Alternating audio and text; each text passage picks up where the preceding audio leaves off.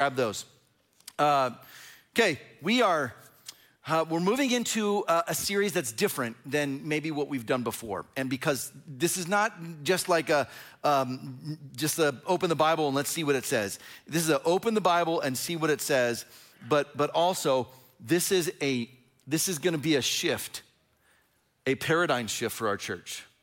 This is going to be really, it's not a program shift like, oh, we're going to stop doing everything and start doing new stuff. It's not that. This is a culture shift. A new mission, a new vision, a new direction for New Hope that is all centered around this word that we know, we've heard before, but maybe maybe we don't really like know specifically like what like how to do it it's all going to be sur- uh, sur- surrounded and centered in and with discipleship that New Hope is going to become a church that, not that church that does discipleship, a New, a New Hope is going to be a church that literally breathes discipleship. It's not a program or an option among all these other things that we do. It will be what we do. Our job, my job is as a, in, in, the church is not is not to uh, to do all of the work of ministry. Now, I understand a lot of us have that idea or opinion of ministry, especially pastors, that we pay you to go do all the work. That, though I understand that maybe historically, like the idea, especially the American church, well, we have professionals who we pay to go do this. That is not how Jesus set up the church.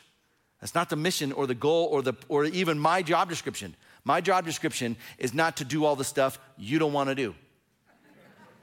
You don't pay me to do that stuff that you're like, I don't really, not really good at that. So you, pastor, you go do it. My job, according to the Bible, Colossians 1 28 says this Him we proclaim, Paul is writing this, warning everyone and teaching everyone with all wisdom that we may present everyone mature in Christ. My job as a pastor, our staff, our job is to help make mature Christians. It's not to do the work, it's to help grow people in the faith so that, Ephesians says, so that they can go do the work. See the difference? It's training. My job is to train people in the church to go do the work of God's church, of Jesus' church, his bride. So I, I take seriously, and, and I, I think historically the church has not been, has not been great at discipleship. We talk about it, we say the word discipleship, we want to be people who are disciples. But when you ask specifically, all right, but what's the plan? How do you do it? What does it look like in your church? I'm, you know, I, I, am a pastor and I know uh, the churches in town. I know the pastors, have a relationship with them and we, you know, meet and have coffee and meals and, and meetings and prayer stuff. And, and like, I know, uh, uh, I think almost all the guys. And, and when we start talking about discipleships, like this is usually how things go.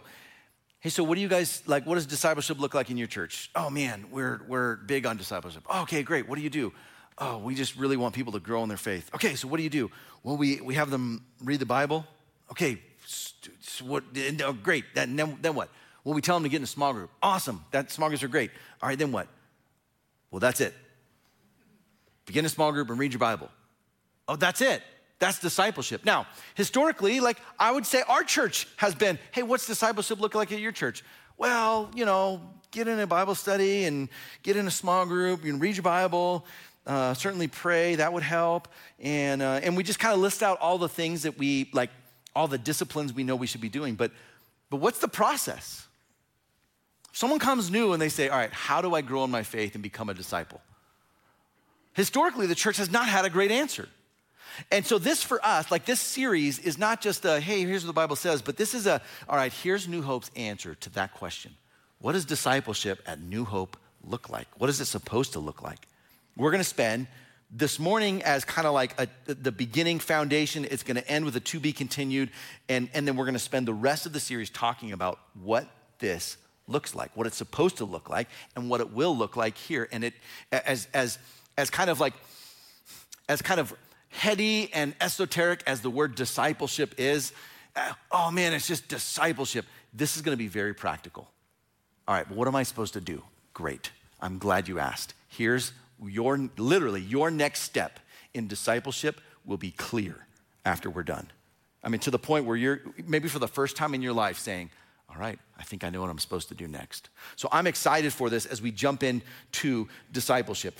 Here's the point of, of this morning and really the whole series. Ready?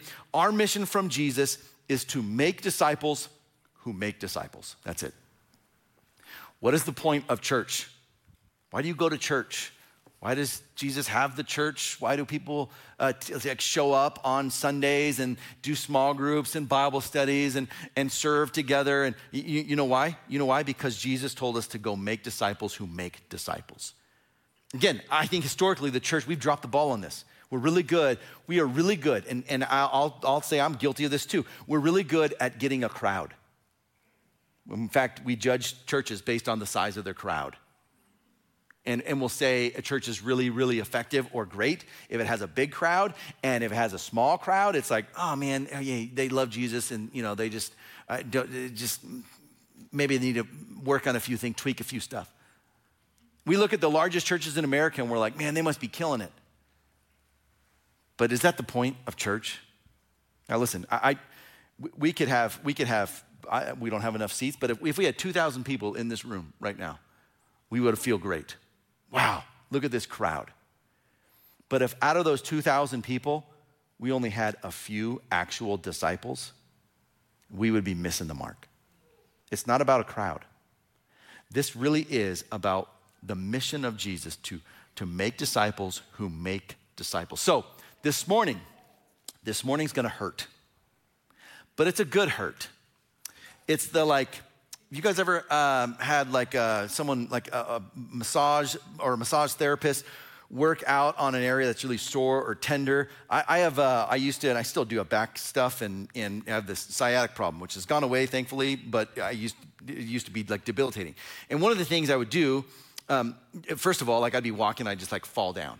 And at the beginning, like people were alarmed, and then after a while, like they would just laugh. And I'm like, I'm not, this is, I'm dying. I'm, you're laughing at my death. This is it. I'm, what's today? This is my death day. I'm oh, like, I'm in so much pain.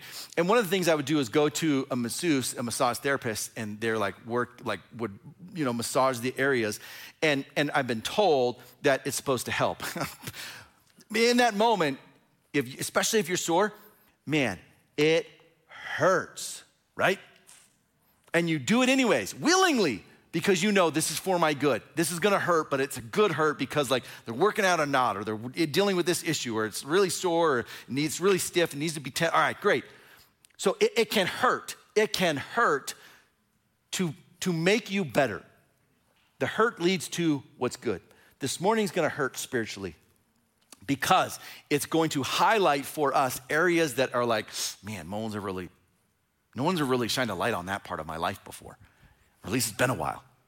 No one's really told me, hey, um, we actually have to take this seriously. And that there may be some things in your life that it, it, it might need to change because of what Jesus talks about with regard to discipleship. So we're gonna jump in here. We're gonna look at, at what discipleship is this morning and kind of set the foundation. And then we're gonna intro the, the new process here at New Hope, kind of our new, the new direction, and then we'll fill it in as we go. So today, you're not gonna get all of it, but, uh, but you'll get the kind of the beginning. You'll at least whet the appetite for, all right, all right, I'm coming back because I, I wanna, I wanna see what, like the whole, the, the whole process. Our mission from Jesus is to make disciples who make disciples. So let's talk about discipleship. According to Jesus, discipleship begins with humility. Right out the gate, you have to understand the importance of humility in your life. That a disciple is one who is humble. This is the, this is the, the ground, the soil in which discipleship grows, is with someone who is humble. It is, I would say, impossible to be a proud disciple. A, even a proud Christian shouldn't ever exist as though somehow you are so great you saved yourself. You did none of the work. You did none of the work. All you did was say, Jesus, you did it. I acknowledge it. I'm in. I'm a follower of you. I lay my life at your feet. Have your way with my life. I give you myself. Great. That's what you did. Your greatest accomplishment in your life was to stop living your life. That's what you did. And you let, you let Jesus take the wheel. I think that, that should be a song. That sounds like a really good song. According to Jesus, discipleship begins with humility. Let's look at, we'll look at a few of the disciples and, and apostles, like the early disciples of Jesus, and see what they said. Peter says this. He talks about humility and he says, All of you, clothe yourself with humility toward one another because God opposes the proud but shows favor to the humble. Humble yourselves, he says, therefore, under God's mighty hand that he may lift you up in due time. Peter says, Listen, here's the job. Ready? Clothe yourselves with humility, humble yourself. There's no room for pride here to think that somehow you are better or smarter or more gifted than everyone else. No, no, no. Humble yourself. Paul, he talked about humility. He says this As a prisoner for the Lord, then I urge you to live a life worthy of the calling you've received. He says, You've been bought with a price, you're not your own. You now serve the Lord, and in doing so, live a life worthy of the calling you received. Here's how you do that. Ready? Be completely humble and gentle, be patient bearing with one another in love. Be humble and patient and gentle. Like, here's what you do. Ready? He says, You, you, you have to experience humility. Jesus talked about it, certainly. He says this in Matthew 11. He says, Come to me, all you who are weary and burdened, and I will give you rest. Take my yoke upon you for, and learn from me, for I am, here it is, gentle and humble in heart. This is Jesus. This is God Himself. This is the one who saved you, and he says, Hey, I, I am gentle and humble. In my heart, that's what I am humility. I am gentle and humble in heart, and you will find rest for your souls. For my yoke is easy and my burden is light. To be a disciple means to humble ourselves before our master Jesus. Jesus calls us to, to follow, to learn, to grow, and acknowledge that we don't have the answers, all of them. We have the answers we've been given. You don't have all the answers. True discipleship begins with humility, and humility is not this. My, listen, guys, I don't know if you know this. My theology is the only right one. like, I know better than everyone else. Did you know that? Did you know that? I like I have all the answers and I know all of the right things to do. And and and if we're honest, ready? You think you do too. You think you have all the answers. You have all, like what you believe is the, the one true belief. It's why you believe it. We, we can get to this place where really, really do think that, that we are, that we are the one who has the answers. A true, a humble disciple is someone who says, I don't have all the answers. Here's what I think, but I'm not, I am by no means an expert in all things existence. That's not the goal here. Your job as a follower of Jesus is not to be an expert in everything that Jesus is and does. Your goal is not to say, like, like I don't know, uh, you know, I don't know if you know this. If you're, if you're married, you can, t- you can say this to your spouse. I don't know if you know this, honey, but you happen to just marry the greatest Christian that's ever lived in the history of the earth. Because I just know, all, I have all the answers and I know everything. And I, like, I mean, you are, you, you are blessed is the womb that gave birth to me. And like, I, that is not, that is not the posture of a disciple. And we would never say that, but some of us can think that or live that way, that we really are the greatest thing to like walk on God's green earth. True discipleship begins with humility. So I, I, a lot of um, kind of our like the the development of our discipleship thinking and movement as a staff, and we've been talking about this at a pastoral level year for gosh a couple years now of like what this is going to look like. And, and and i'll walk you through kind of a little bit of that process here in a little bit. But one of the guys that's been helpful especially like towards the end is this guy named jim putman. He's a pastor at a church in, uh, in idaho. And and uh, and they are they focus solely on discipleship. And it's been so helpful for for me and for us to put words into kind of what we're feeling and thinking. And here's so i'm going to quote him a lot today. And a lot of this stuff we give credit because he's like man he's like put, like, made discipleship um, uh, uh, relevant again. And so he writes this speaking about humility and pride in Christians. He says, What does pride look like for Christians today? Now, this is where it's gonna like, it's, it's gonna hurt a little, all right? You're gonna feel this. You're gonna get some like spiritual knots, and you're like, oh man, okay, I know I shouldn't keep that, but that hurts. Here's the first one. Ready? Spiritual uh, pride looks like, uh, for Christians, looks like this to blast someone on social media with whom we disagree. Anyone ever done that? Certainly, certainly, not during COVID. Social media was extremely united and peaceful. To blast someone on social media um, uh, that we disagree with, that, he says, is a symptom of, of, uh, of, of, being a, a, a spiritual pride in Christians. How about this? This one's rough. Scream and yell in anger at a sports game. Anyone? Anyone? I, I coach um, kids, a lot of kids' sports, and uh, I have parents, and, uh, and so I know who you are. I've seen you at the games. Like, if that's in you, you have some issues to deal with. Reject the promptings of the Holy Spirit to give up a particular sin. Now, listen, that's sin for everyone else, but for me, no, no, God, God forgives me. God forgives me. He has grace for me. Judgment for them, grace for me. You know what that is? That is spiritual pride in your life, thinking that somehow you are more special or better than others. Here's another one. Okay, ready? And this is if this is you, I apologize. I don't apologize. I'm sorry it's going to hurt.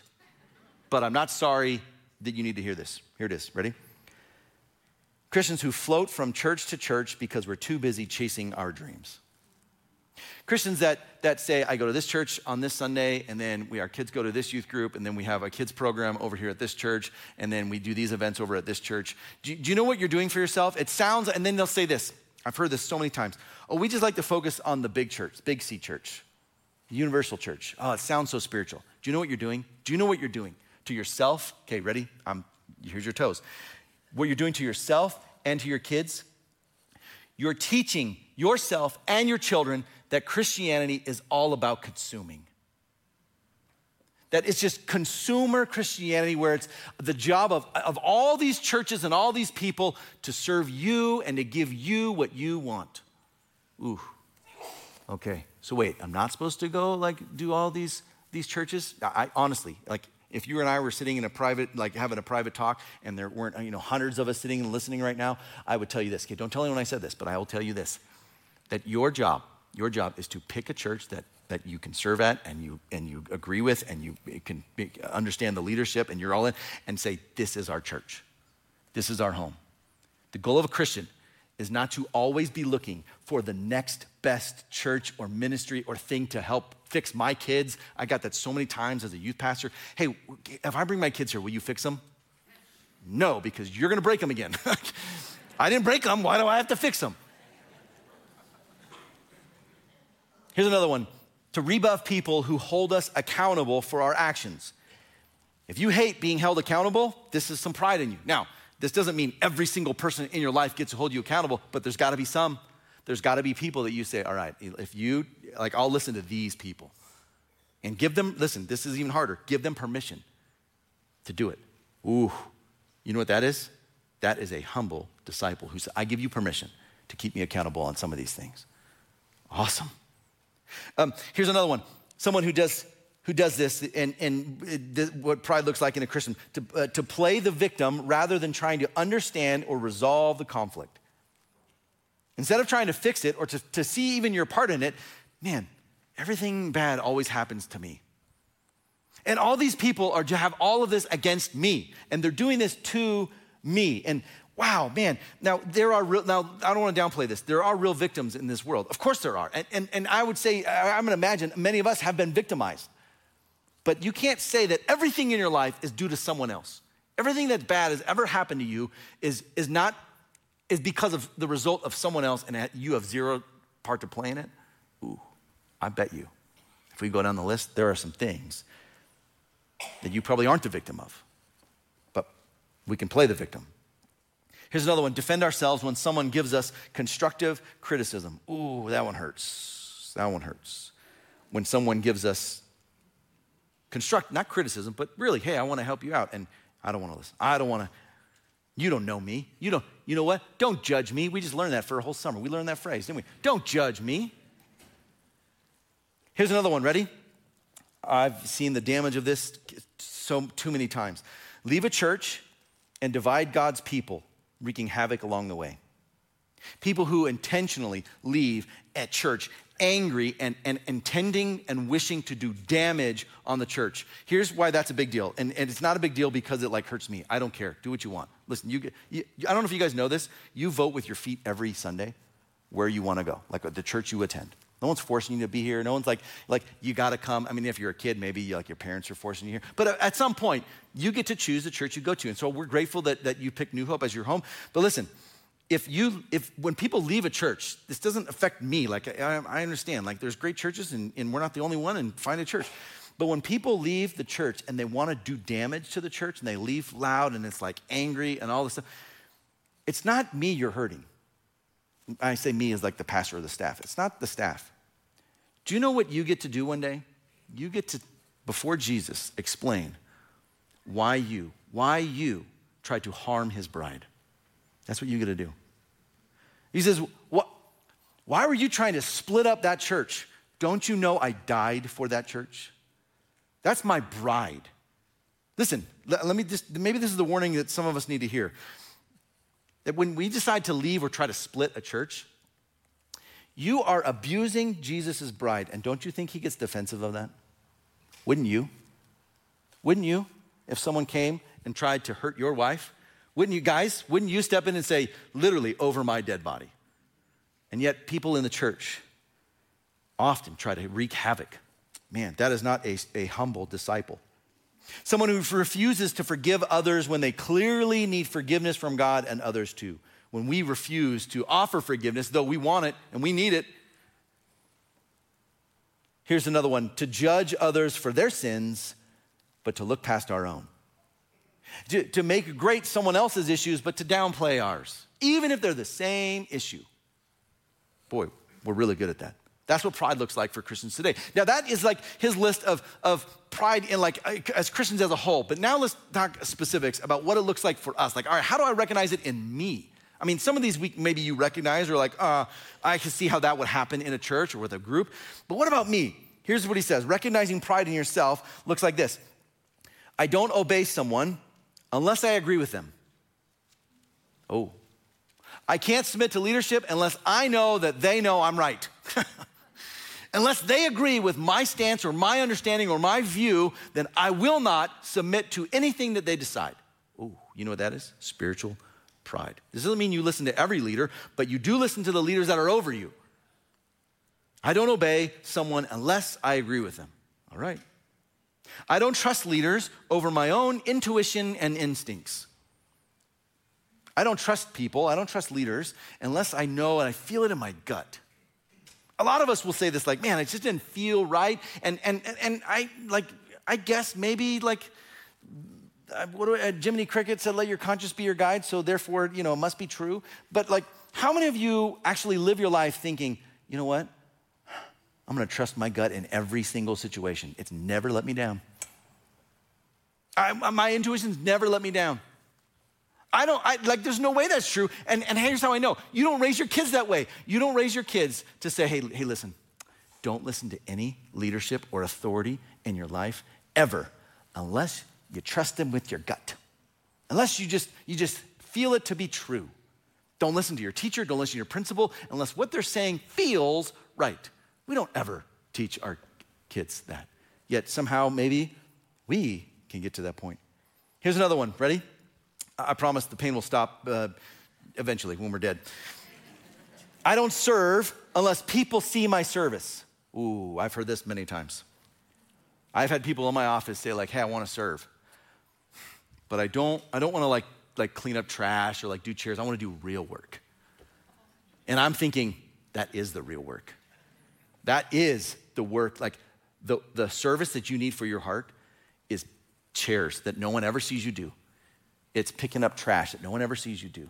That's the stuff that's like, that is a humble disciple. That Jesus came not to be served, not to be served, but to serve. All right, so we, we're not here to be served, but to serve whether credit or no credit, in, in view of people or not, you can serve. And it isn't like, here's the next one I won't serve um, unless I'm gifted at it. Hey, I'm not gifted at that thing, so I'm, clearly that's not for me. Well, hold on, hold on. Service is not for the things that like you're really good at. And, and maybe some of the things you are good at, and so it feels great to serve. But to say, like, well, I'm not gifted at all this stuff, so I'm not gonna serve. I promise you, I promise you, you are super gifted at handing out candy. You can do that. You can serve a community, by like, I will work a game booth. That seems so silly. But I'm telling you, like, all right, I'm serving the church and my community, whether I'm gifted at it or not, or an expert or not. Here's another one. Ready? I won't be taught because I'm the teacher. hey, listen, I don't know if you know this, my theology is great. And unless you line up with my theology, I know I'm right, right? This is how we think. I know I'm right. And so you need to line up with me or else you're wrong. I can't be taught because I'm the teacher. Ooh. I, I know the, there's a lot of these that affect ministry. I know a lot of pastors that, like, this is them. This is them. I have nothing to, left to learn because I am the expert. I hope this isn't you, but I think we can get to this point where I feel like I'm the expert. I, have worked for a guy who said this once, and he said, I don't, I read the Bible, but I don't, I don't, I have nothing left to learn. I've learned it all. I'm sitting here going, oh man, boy, lightning's coming. Lord, Lord, I'm in the room, please, for your, you know, save me. I, I, I, I, could not, I could not believe, I could not understand. I won't be a servant unless it leads to being a leader later on. Hey, listen, I don't want to start at the bottom unless you promise me I can get to the top. Oh, okay, okay. There might be some pride in you. I will follow leaders only if I understand the reason behind what they are doing. Ooh, listen, if I understand it, until I understand it, I'm not, I'm not, I will not follow. This, this is, I have to deal with it. I, would like to deal with this, but I have to, I have to like understand, like, I, I don't know everything. Like, uh, we, we're a part of a denomination. I submit to the denomination, and, and there's not, like, I don't know all the decisions that happen. I might not even agree with it, but you know what I do? We submit to the denomination, we submit to our leadership. Just because we don't know all of the things, like, it's fine. All right. Humility says we submit. We submit, Jesus. Here's another one. Ready? Last one, and then, uh, then I'll stop the pain. I hear from God in a unique way that no one understands except me. You know why? I'm special. How God communicates to me is special and different than anyone else. So, like when God speaks to me, man, you better listen. I know people like this. I know, again, I know, I know pastors like this, like where, where they, they really think that they are the mediator between the church and Jesus, as though they need a mediator. We have one mediator, and guess what? It's not you. We don't need you in this. Jim Putman, he says this, he, he summarizes it with this, with this quote A proud person simply focuses on themselves. That's what a proud person does. They focus on themselves. They say, I and me and my a lot. All right. So, according to Jesus, discipleship begins with humility. Now, we spent a lot of time kind of building the base here because it really is like this whole thing, the atmosphere of disciples has to be humility. It has to, has to, has to be. It's not pride. It can never be pride. It has to be. Now, let's move through now what Jesus talks about discipleship. According to disciples, uh, according to Jesus, discipleship, he says, is not optional. This is the mission Jesus gives his church as he's on his way out. He's literally like my last words before the ascension. I'm telling my disciples, this is it. This is the, literally my parting words to you. And you know what he says? He gives them their mission. He gives them, here's what you're supposed to do. Here's what it says Then Jesus came to them and said, All authority in heaven and on earth has been given to me. He starts by saying, Here's my credentials. Ready? I went to the cross. I shed my blood. I died for people. I, I conquered death. And now I've been raised. I'm, I'm like, like uh, raised from the dead. And I'm going to ascend to the right hand of my Father. Like, listen, I have all the authority now. All authority in heaven, all of it has been given to me. And all authority on earth has been given to me. Here's what Jesus said. Ready? I'm the boss of all of it. I'm the boss. I'm the GM of all of it. I'm the CEO of heaven and of all things earth. I have all this authority. So listen to me, okay? What I say comes with the weight of all the authority in heaven and on earth. And here's what he says Therefore, because I have this authority, go and make disciples. That's what he wants. He can say anything, he can give any mission he wants. He has all the authority to say, This is what I want for my church. This is what I want you guys to do. I'm going to build my church that's going to be centered around this. And do you know what he says? He says, Here's what I have. Here's what I want. I have all this authority. So go make disciples. That's your job. Not go make converts. He didn't say go make Christians.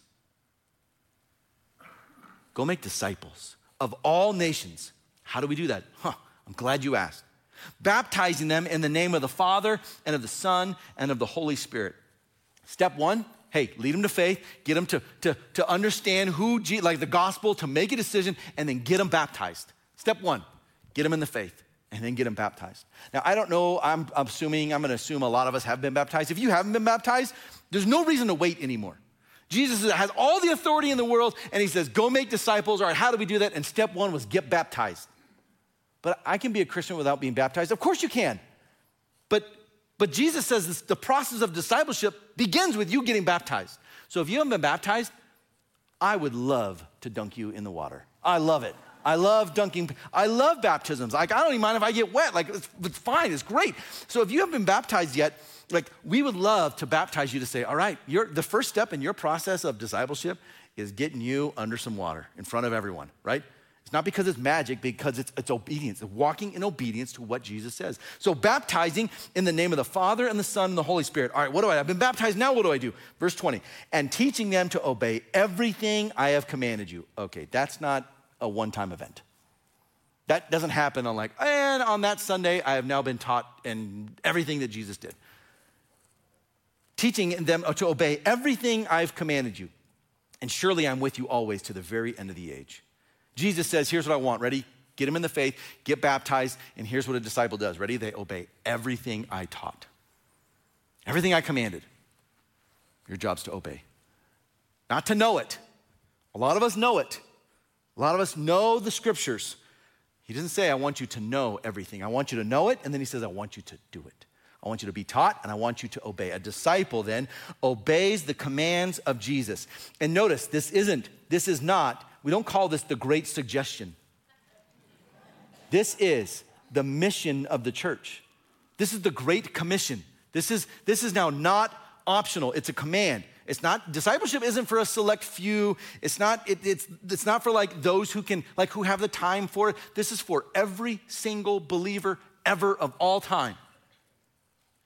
Jesus doesn't say if you have time or if you feel like it or if you're in the mood or you know if your church has this class or, or like if they have this thing then you can go be a disciple. No, no, no. Go and make disciples. It's an essential part of our walk. Here's the next thing. According to Jesus, discipleship belongs to him. In Matthew 4 19, he calls his first disciples. He literally calls them the disciples. And here's how he calls them. Here's what he says there's three things that happen in this one little phrase. He says, Follow me, and I will make you fishers of men. What's striking here is not the call, but the posture it requires. Here's, here's what he says. Ready? A disciple is someone who is first following Jesus. He starts by saying, All right, here's what I want. Ready? Follow me. And, and, and, you follow me not because mom makes you come to church, not because dad or grandma or the kids. I want you. I want you, you to follow me. Not because you're here for your spouse or you. Follow me. If everyone else leaves, I want you to follow me. That's step one being a disciple is becoming a follower of just my favorite language that Jesus used as a follower of Jesus. Christian has so much baggage to it, and I, I use the word, but I prefer follower of Jesus so much more because that literally is what we are. I'm following Jesus. Step two, he says this I will make you. This is now the process where we say we allow ourselves to be changed by Jesus. This is his work. It isn't follow me and go make yourself super awesome. Follow me and make yourself great and really train hard at becoming a great person. Follow me. And he says, and now he takes the responsibility. It's my job, and I will make you. It's my job. Jesus says, I, it's my responsibility now to disciple you. You follow me, and I will do the work. I will do it. He takes the responsibility. This is so great for us. We just have to say, I'm willing. And he says, Great, you follow me. And a, so a disciple is someone who is following Jesus, who is being changed by Jesus. And then the third part is someone who is on mission with Jesus. What is he going to make us? He says, fishers of men. Just this last service between, between services, I had a lady come up and she said, Now, this, this is not dating advice for women, is it? And I'm like, No, no, it is not. She's single and looking to mingle, and she was wanting to know. This is not like go find a man. This is literally you, your job. Your job is to go catch people for the gospel. Not like against their will, but to share the gospel. fishers of men. Not like you're fishing and like, oh, I got, I got one, got a big one. Oh, he's, he's fighting me hard. But to, to rather to say, instead of like thinking of your work and your job as your work, to say, no, no, no, you have a bigger mission here. A disciple of Jesus doesn't look at their job and say, the, the, the goal of my life is to have a great career and then retire and then just relax. The job of a disciple who is really on mission is to say, in my career, whatever your job is, whatever your work is, to say, I have a greater mission here, and that's to go be fishers of men, to go make disciples, to share the gospel and to, and to, and to offer salvation to as many people as possible. All right. According to Jesus, discipleship belongs to him, and it looks like someone who is following Jesus, who is being changed by Jesus, and someone who is on mission with Jesus. Here's the last thing, and then we'll get to kind of the, we'll introduce sort of like the, the, the kind of the process, what it will look like here at New Hope. According to Jesus, discipleship is intentional, relational, and follows a process. Jesus didn't give it up to chance. Jesus was very specific and intentional with his disciples as to what they did and, and, and how they interacted and where they went and what was said and what was taught and how they acted. He wasn't just intentional, nor were the disciples like just intentional, though they were. They both like both had to agree. We, he says, "You be, follow me," and they say, "Yes, we will be your followers. We commit intentionally to being discipled by you." It was relational. It was not all right. Now go to go to rabbi school. It was, uh, they would walk together and talk together and spend three years together, sometimes one on one, sometimes one on groups. And, and Jesus would like interact with them individually and as a group, and he did so in a relationship, always in relationship. And it followed a process. It followed a process of mature spiritual growth, starting from kind of like infancy, leading to spiritual maturity. So let's look at this process and, and we'll look at this slide and this, this, this graphic that is going to become like the, the, the chart that we'll fill in over the next few weeks. So by no means is it full today. And, um, and, and by the end, it will be so clear as to like, all right, I know my next step. I know what, I'm, I know what God is calling me to next.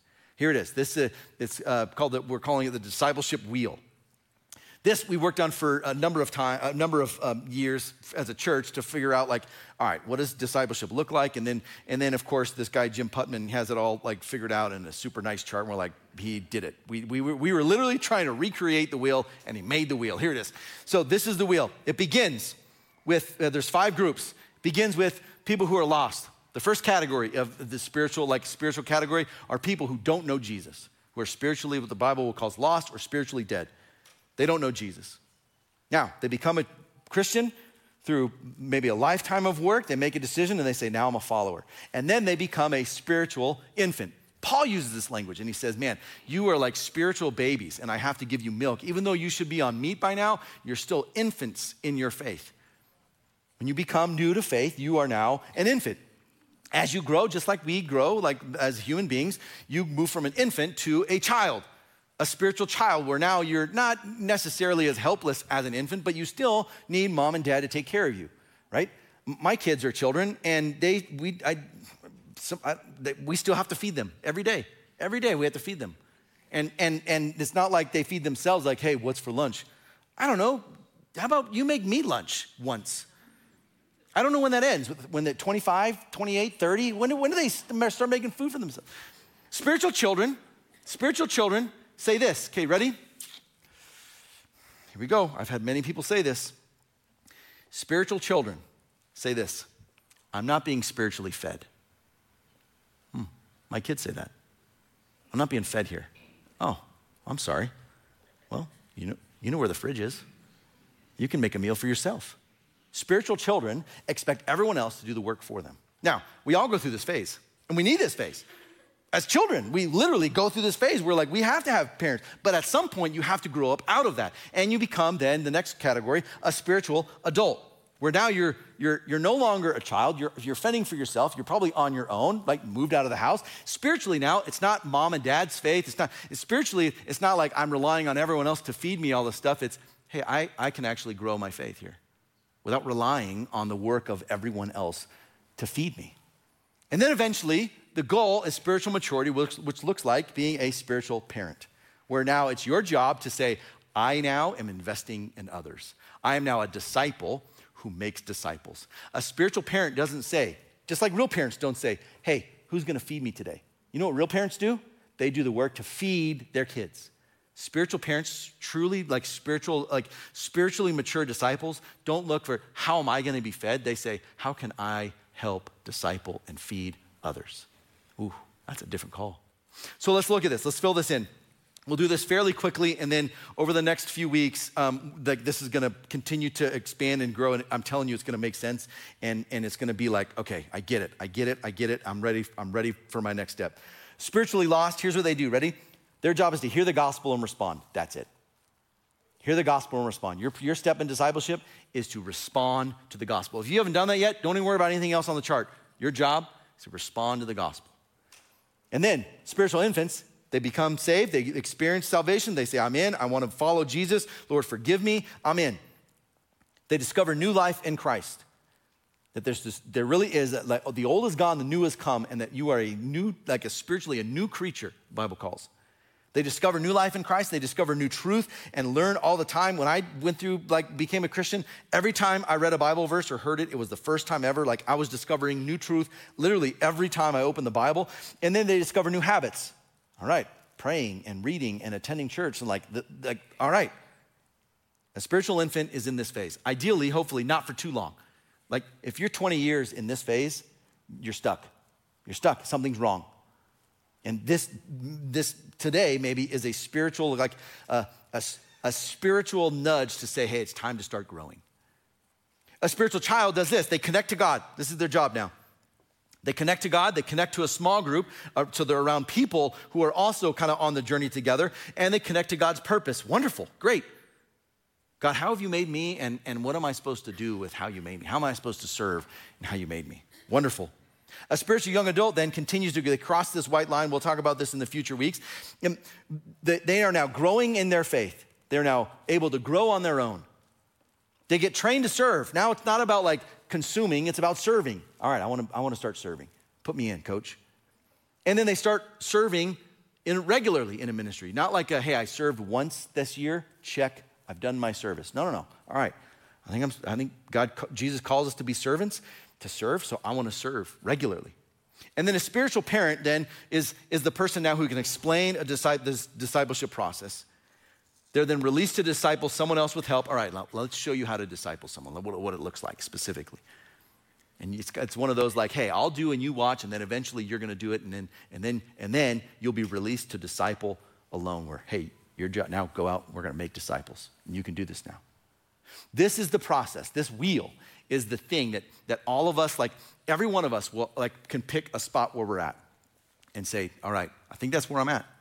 And here's the thing, ready? Don't, don't, it may be even uncomfortable to acknowledge and to admit, oh man, I thought I'd be further.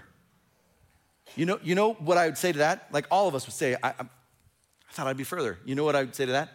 Hey, two things. First, God's grace is so good.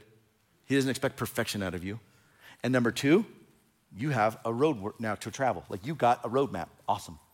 Now it will be clear your next step as to what it looks like for you to become a disciple who makes disciples. Starting next week, we'll fill us in even more, and we'll talk about specifically now like what at New Hope, how, how, how are we going to do this at New Hope? So I'm excited. You got to come next week.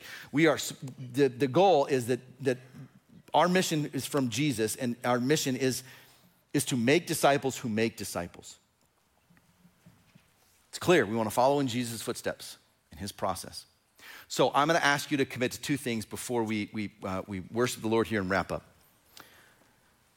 Number one, number one, that you, you commit to say, uh, as best I can, if you're out of town, I get, but as best I can, I'm going to come to this series. Not because we want a crowd. I don't want a crowd. I don't care about a crowd. What I want is people who are like, all right, I want to be a disciple. I'm in. I'm in.